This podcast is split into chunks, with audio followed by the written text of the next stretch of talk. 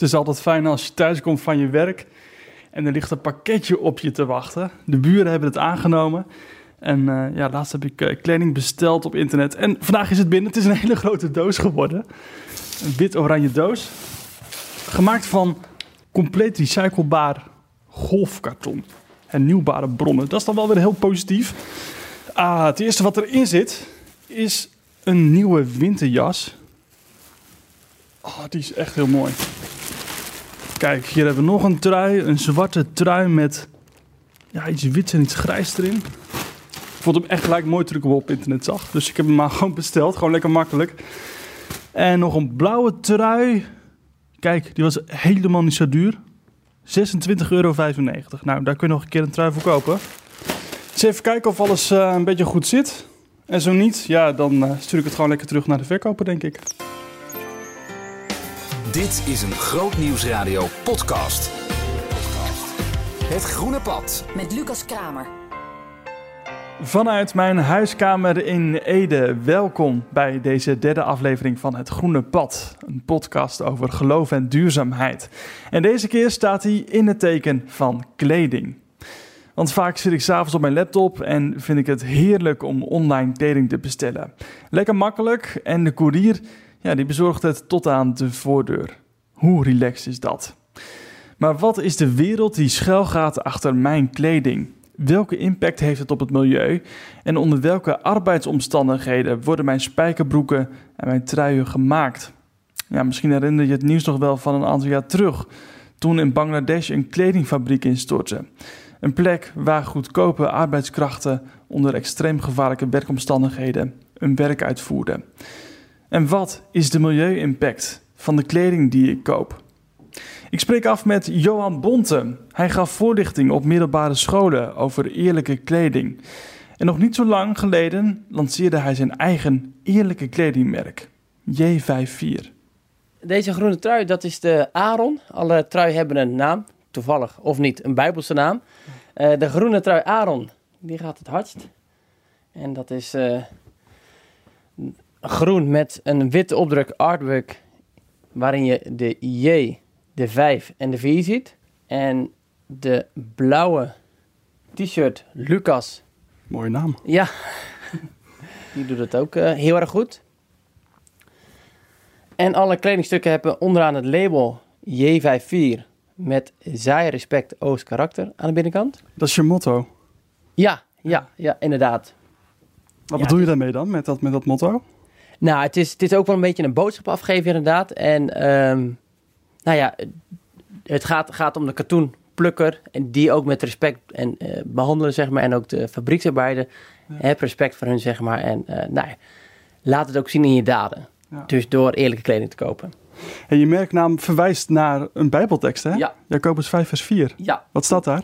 Hoor het geschreeuw van de landarbeider, die schreeuwt naar hem hoog voor een eerlijk loon. U heeft ons niet gegeven wat wij verdienden. De oppermachtige Heer heeft hun geschreeuw gehoord. Ja, je kent hem uit je hoofd. Ja, ja, ja ik heb hem vaak, uh, vaak verteld toen ik bij de stand stond van Nieuwijn bijvoorbeeld of op andere stands. Van waar staat J54 voor? Nou, inmiddels kan ik hem zo oplepelen. Ja. ja. Wat vertelt die Bijbeltekst jou? Eigenlijk is het voor mij wel een beetje de kern waar het om gaat. Degenen die de kleding maken, dat zijn eigenlijk degenen die het loon verdienen wat wij zouden moeten betalen. En dat is wat wij vaak niet doen als wij onze kleding gewoon goedkoop inkopen. En zonder eigenlijk te realiseren, joh, wie maakt het en wordt er een eerlijk loon voor betaald. En dat is wat, wat ik heel wezenlijk vind. Geef een eerlijk loon, de landarbeider. En zorg ervoor dat de, de ouders, zou ik maar zeggen, van de kinderen die werken voor jouw kleding, dat die een eerlijk loon krijgen. Dan hoeven hun eigen kinderen niet op het veld te werken om de katoen te plukken of in de fabriek te werken. Ja. En dat vind ik heel wezenlijk. Het gaat om omzien naar je naaste. Uh, ja, je naast is ook de katoenplukker, ook al is het 5000 kilometer verderop. En als we kijken naar deze groene trui, uh, die, die heel erg populair is, krijgt de maker van deze trui krijgt die een eerlijk loon? Daar ga ik wel van uit, ja. De kleding, uh, ja, de katoenplukkers, de fabrieksarbeiders, die, daar wordt op toegezien door de Fair Wear Foundation dat zij een eerlijk loon krijgen. Als we kijken naar jouw eigen kledingkast, ja. is die een beetje duurzaam en eerlijk? Ja, nou, de laatste jaren koop ik eigenlijk alleen maar eerlijke kleding, zover het mogelijk is. Dus ik zou niet zomaar bij bijvoorbeeld een, een grote keten waarvan ik weet dat de kleding niet eerlijk is, daar zou ik niet snel mijn trui kopen. Ehm, sokken, daar valt misschien nog wel terrein te winnen. Uh, boxershorts probeer ik ook zo eerlijk mogelijk te kopen. Maar de eerlijkheid is, zeven, acht jaar geleden was ik daar minder mee bezig. En ik heb nog steeds kleding van 7, 8 jaar geleden, die dus niet uh, voldoet aan het keurmerk of aan de voorwaarden die ik nu stel aan mijn kleding. Maar je doet er wel lang mee, dus tenminste 8 jaar vind ik best lang. Ja, nou dat klopt. En dat was ook een beetje mijn hele punt waar ik eigenlijk zelf tegenaan liep. Ik ben een aantal, ja, eigenlijk zeg maar van een 7, 8 jaar geleden ben ik langzaam maar zeker daar steeds bewuster mee bezig gegaan dat ik duurzame kleding wil kopen. En dus ik zocht eigenlijk alleen maar eerlijke kleding. Maar dat was, vond ik, best wel lastig te krijgen. Het was, eh, dat was een ding, lastig verkrijgbaar en best wel duur. En ook dat het niet helemaal naar mijn smaak was. Dus dat maakt gewoon dat ik niet, niet iedere ja, paar maanden, zeg maar, of een paar keer per jaar nieuwe kleding kon kopen. Met het gevolg dat ik eigenlijk heel erg lang met mijn oude kleding deed. En wachtte tot ik ergens toevallig was waar ik eerlijke kleding kon kopen. Maar doordat het dus schaars was, bleef ik eigenlijk gewoon lange tijd met mijn oude kleding zitten. Ja. Maar hoe, hoe, hoe doe je zo lang met je kleding? Hoe pak je dat aan? Nou ja, heel, eerlijk, een spijkerbroek kan op zich vrij lang mee. Als je normaal gebruikt, een trui, als je hem gewoon normaal gebruikt en daar voorzichtig mee bent, dan kan die wel langer mee. Dus het is wel gewoon extra zuinig zijn op je kleding. En toevallig, ik heb hier een jas waar ik al zeven jaar mee doe. Ja, heel eerlijk, mijn vrouw die klaagt ook regelmatig van, joh, wordt het niet tijd voor een nieuwe jas? Wat zeg je dan? Dan zeg ik, ja, dat vind ik ook. Um, eh, maar dan ga ik op zoek naar een eerlijke jas en die vind ik bijna niet. En, en dus denk ik, nou ja, het is nog maar twee maanden en dan is de winter weer voorbij. Dus dan denk ik, dat, dat houdt hij nog wel vol. Ja, en de winters zijn ook heel zacht tegenwoordig. Ja, nou daarom. En zo hou ik dat eigenlijk al een paar jaar vol. Dus eigenlijk zou je zeggen, nou na drie, vier jaar wordt het tijd voor een andere jas. Maar ja, goed, ik doe er dus al zeven jaar mee. En tweedehands kleding, is dat iets wat je ooit hebt overwogen? Ja, wij hebben in Amersfoort, zit op de Leutenweg, zit een tweedehands winkel. Daar ben ik ook eens geweest. Uh, heel eerlijk, uh, dat heeft niet mijn voorkeur. Als ik dan kijk naar bijvoorbeeld spijkerbroeken die dan een beetje iets pitsie uitgelopen zijn, zeg maar. Of de truien die een beetje verlubberd zijn. Of de blouse waar een geel randje in zit. Ja, dan ben ik al snel genezen, eerlijk gezegd, als het daarom gaat. Dus dat is niet helemaal... Maar goed, het is mijn eigen persoonlijke smaak. Ik vind het wel supergoed en ik stimuleer het zeker wel. Alleen, nou ja, ik, ik heb daar niet helemaal de voorkeur op. Ja, dat is dus niks voor uh, Johan, tweedehands kleding. Maar mijn collega Maria Dansen, die ging wel de uitdaging aan. En ze ging op zoek naar een tweedehands outfit. Maria's uitdaging. Winkelen onder werktijd. Nou, dat is nog eens een uitdaging. Ik ben namelijk op zoek naar een, uh, een outfit. Een tweedehands outfit om precies te zijn. Wist je bijvoorbeeld dat het 7000 liter water kost om een spijkerbroek te maken? Nou, dan heb ik het nog niet eens over de omstandigheden waaronder ze zijn gemaakt. Dus uh, hoogste tijd om eens op deze manier een steentje bij te dragen aan een betere wereld. Hoe lang doe je dit werk al? Al 24 jaar. En als je dan door de jaren heen kijkt, merk je dan veel verschil in hoeveel uh, mensen erop afkomen? Uh, ja, je had natuurlijk de crisisjaren. Voor die tijd kwamen er nou, redelijk wat mensen op af. Maar sinds de crisis, uh, ja, eigenlijk heel veel mensen en nu heel veel jongeren. Jullie zijn lekker aan het winkelen. Zijn jullie bewust hier bezig? Uh, nou ja, bewust. Ja, we vinden het wel leuk om hier regelmatig even te snuffelen of er wat leuks tussen de kleding zit. En waarom tweedehands? omdat er heel veel leuke dingen zijn die een tweede nieuw leven kunnen gebruiken. En het is leuk voor de portemonnee. En is dat voor jou ook zo? Ja, precies. Ja, dat is het gewoon. Dan koop je nog eens een keer wat anders, hè? En er is niet zoveel keus. Dus dan is het wel leuk dat je gewoon iets unieks hebt, zeg maar. Ja. ja. En lukt het vaak om, uh, om iets te vinden? Altijd. Ja, echt waar? Ja, tenminste, wij gaan hier niet met lege handen weg, hè? Nee. Okay. Het boeken voor de kinderen of uh, snuisterijtjes of iets voor kleding inderdaad. Ja. En als je nou een schatting moet maken van je kledingkast, hoeveel procent is ongeveer tweedehands? Ruwe schatting? 20 of zo, ja. Ja, dat denk ik ook. Oh, ja. ja, 20, ja. Het uh, ziet er in deze winkel heel verzorgd uit. Het hangt allemaal op kleur en op maat. Dus dat is heel makkelijk zoeken. Weet ik gelijk waar ik moet zijn. En dan is het nog even hopen dat je natuurlijk wat leuk vindt in je eigen maat. Dus even kijken of er wat bij zit.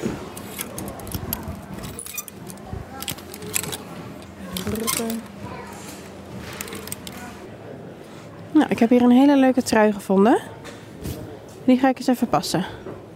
Um, draag je zelf ook ukulele uit de winkel? Bijna alleen maar, ja. eerste keuze. Eh, wat je wel vaak hoort, tenminste wat mensen soms wel zeggen... van nou ja, ik vind het zelf niet zo fris dat iemand anders het al heeft gedragen. Wat, wat vind jij daarvan dan? Uh, snap ik, maar ik zeg altijd, als je uit eten gaat en je steekt een vork in je mond, uh, dat is echt geen vork uit de verpakking.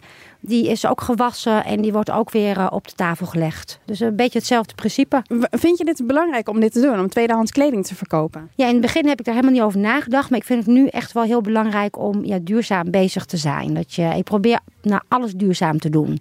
Dus ja ik, ja, ik vind het heel belangrijk. Ik vind dat mensen bewust moeten zijn met uh, wat ze kopen en wat ze dragen. En uh, waar ze hun geld aan uitgeven. En vooral waar het gemaakt is en hoe het gemaakt is. En met tweedehands verkoop ik natuurlijk ook wel merken die uh, minder duurzaam gemaakt zijn. Maar door het tweedehands principe wordt het natuurlijk wel weer duurzaam. Nou, volgens mij ben ik geslaagd. Ik heb een leuke broek, een trui en zelfs nog een leuk shirtje op de kop getikt. En uh, dat is niet alleen goed voor het milieu, maar ook nog eens voor mijn portemonnee. Want samen kost het maar 13 euro. Een nieuwe tweedehands outfit voor mijn collega Maria Dansen. Jordaar uitdaging van deze week. We gaan inzoomen op de problemen in de kledingindustrie. Want zijn de kleren die ik zelf gekocht heb bij die grote webwinkel... Ja, zijn die wel goed voor het milieu en zijn die eerlijk? Nou, ik zou er zelf niet sowieso van uitgaan. Ik zal ten eerste vragen aan de kledingverkoper... En als ze al weten, dan, nou ja, dan ben ik heel benieuwd of zij zullen zeggen van het is helemaal eerlijk. Uh, de grote ketens, daarbij is niet de norm dat de kleding eerlijk geproduceerd is en biologisch geproduceerd is. Dat vraagt dus om een onderzoekende houding. Ik besluit om even een belletje te doen naar de Schone Klerencampagne in Amsterdam. Suzanne Cornelissen, je bent woordvoerder bij de Schone Klerencampagne. Jullie zeggen dat 99% van de kleding niet schoon is. Wat bedoelen jullie daarmee? Daar bedoelen we mee dat ja, het overgrote gedeelte van uh, uh, de kledingmerken um, niet kan aantonen dat zij uh, op een duurzame manier produceren. Dus dat zij um, de dat, dat ze kunnen garanderen dat de arbeidsomstandigheden in de keten goed zijn. Ja, want wat ja, schaden jullie onder slechte arbeidsomstandigheden? Um, nou ja, de, de, veiligheid van fabrieken, dat is natuurlijk een, uh, een van de belangrijkste punten. Um, maar daarbij ook ja, de, de omstandigheden waar, waaronder mensen werken. Zijn enorm lange werktijden. Um, het is ontzettend warm in de fabrieken, korte pauzes uh, onbetaalde overuren, intimidatie op de werkvloer, geen leefbare lonen, geen vakbondsvrijheid. Als je je aansluit bij een vakbond, word je ook vaak geïntimideerd of zelfs ontslagen. Ja. Um, repressies, zoals in Bangladesh de afgelopen jaren, waar toch veel kledingarbeiders dus de straat op gingen voor een hoger minimumloon. En uh, die demonstraties worden neergeslagen, mensen worden opgepakt, vakbondsleiders die maanden vastzitten. Ja, dat is nogal wat. Maar er is volgens de Schone Klerencampagne nog een ander probleem. Suzanne noemde het al even. En dat is de transparantie van kledingmerken over het productieproces nee, op de website is het vaak ook moeilijk te vinden. Dan hebben ze wel uh, wat informatie over het feit dat ze bijvoorbeeld het, uh, kleding- en textielconvenant hebben getekend. Maar uh, wat ze concreet doen om de risico's te identificeren en aan te pakken, dat wordt vaak niet duidelijk. Ik besluit de webwinkel waar ik mijn kleding besteld heb te bellen. Dat is Zalando. Is mijn kleding wel eerlijk gemaakt? Nou, de medewerker aan de telefoon kan me helaas geen antwoord geven en ze belooft haar vraag voor te leggen aan haar teamleider. Maar na een paar dagen heb ik nog altijd geen antwoord gekregen. Op een ander mailtje, ook gericht aan Zalando, krijg ik een beter antwoord. Zalando zegt toegewijd te zijn aan het principe om het milieu te beschermen, maar om ook de mensen te beschermen die in het productieproces betrokken zijn. Ze verlangen en verwachten van hun zakelijke partners dat ze zich houden aan een gedragscode. En in die gedragscode staan zaken als minimumloon, vrijheid van vereniging en de afwezigheid van dwangarbeid, kinderarbeid en discriminatie. Als ik kijk op de website van Zalando, zie ik wel dat er een speciale rubriek is met duurzaamheid. Duurzame mode, waarbij rekening gehouden wordt met de planeet en de mensen die erop leven. Maar ja, de kleding die ik besteld heb, die komt dan weer niet uit die rubriek. Ja, ik heb gewoon een paar mooie truien besteld die ik gewoon mooi vond. Truien uit Bangladesh, zo lees ik in de labels.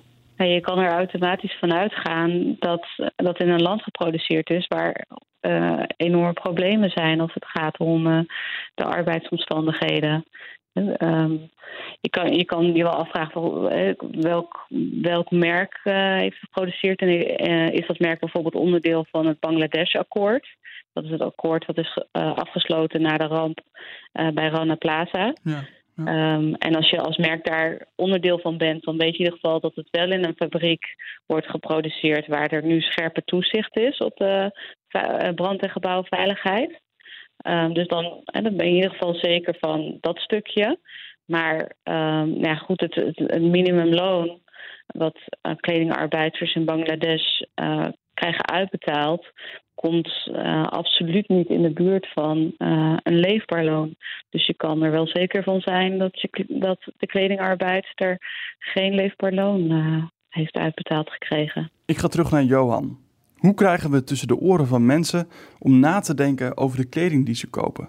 Dus ik denk dat het belangrijk is dat je mensen ook echt laat weten van joh, maar heb je wel eens erover nagedacht hoe de kleding gemaakt wordt, wie jouw kleding heeft moeten maken? En dat het wellicht ook kinderen zijn die jouw kleding hebben gemaakt. En als dan iemand zelf kinderen heeft, zou ik de vraag willen stellen: joh, zou jij zelf je eigen kinderen in de fabriek willen laten werken om jouw kleding te laten maken? En vaak zegt men natuurlijk nee. Maar dit gebeurt in Bangladesh heel wat kilometers verderop, ver van je bedshow. Ja, dat is inderdaad wel een, een redenering die misschien wel in veel hoofden, door veel hoofden heen gaat. Maar ik denk wel, ook als christen zijn, heb je naast lief als jezelf. En behandel een ander zoals je zelf ook behandeld worden. En daarbij maakt afstand niet uit, denk ik. Uh, als er iemand in nood is, dichtbij, maar ook ver weg, hebben we dezelfde taak, dezelfde verplichting volgens mij. En dat is wel hoe ik het zie.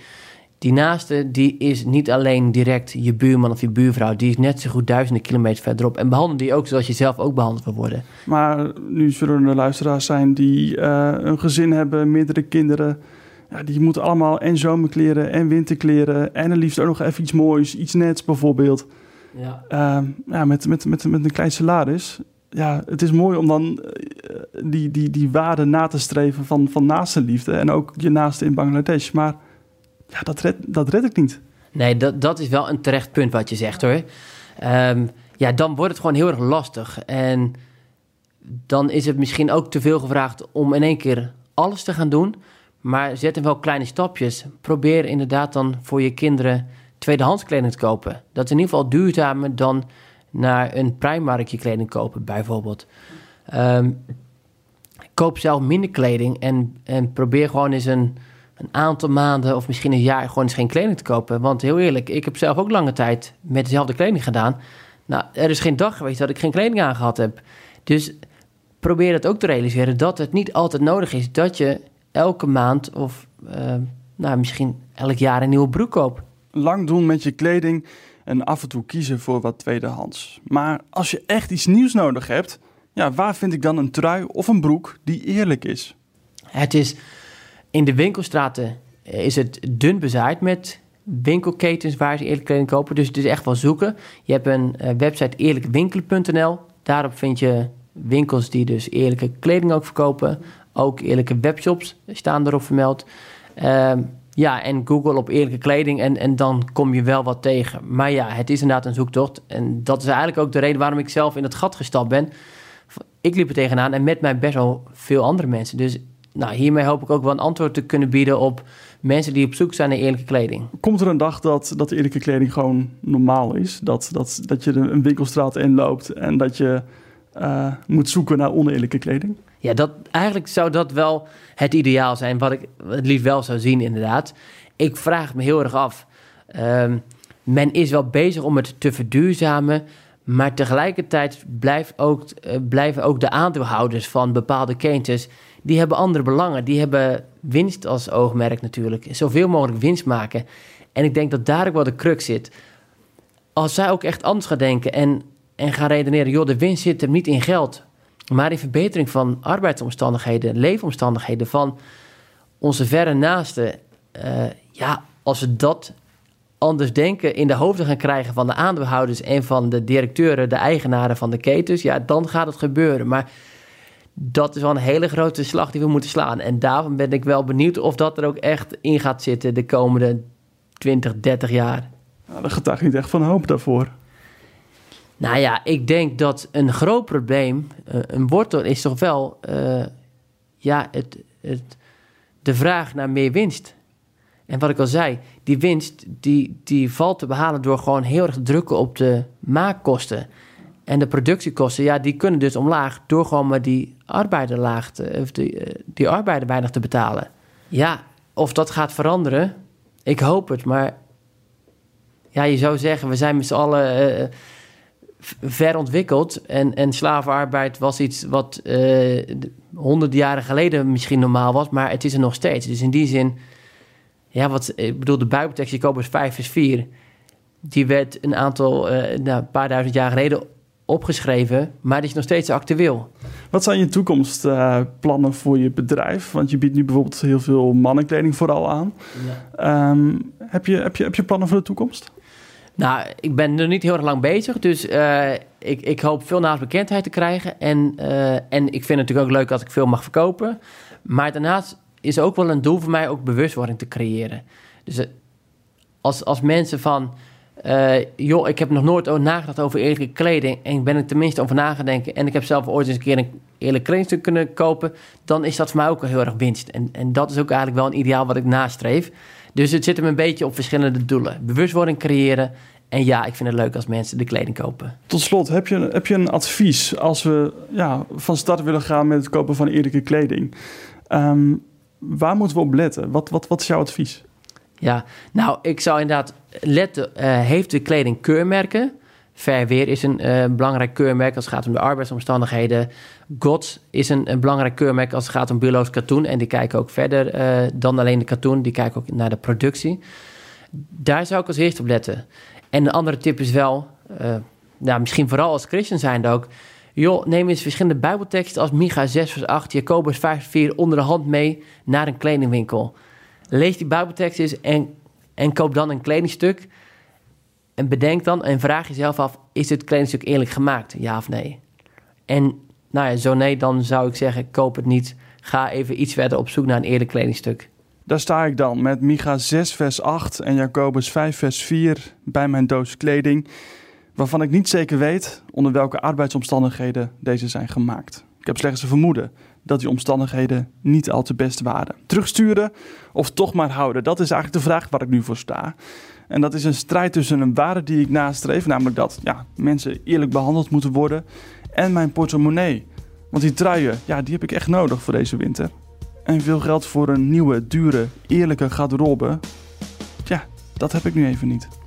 Bedankt voor het luisteren naar deze podcast. Abonneer je op dit kanaal en deel deze aflevering met iemand die hem ook moet horen. Bedankt voor het luisteren en graag tot de volgende keer. Behoefte aan meer? Grootnieuwsradio.nl slash podcast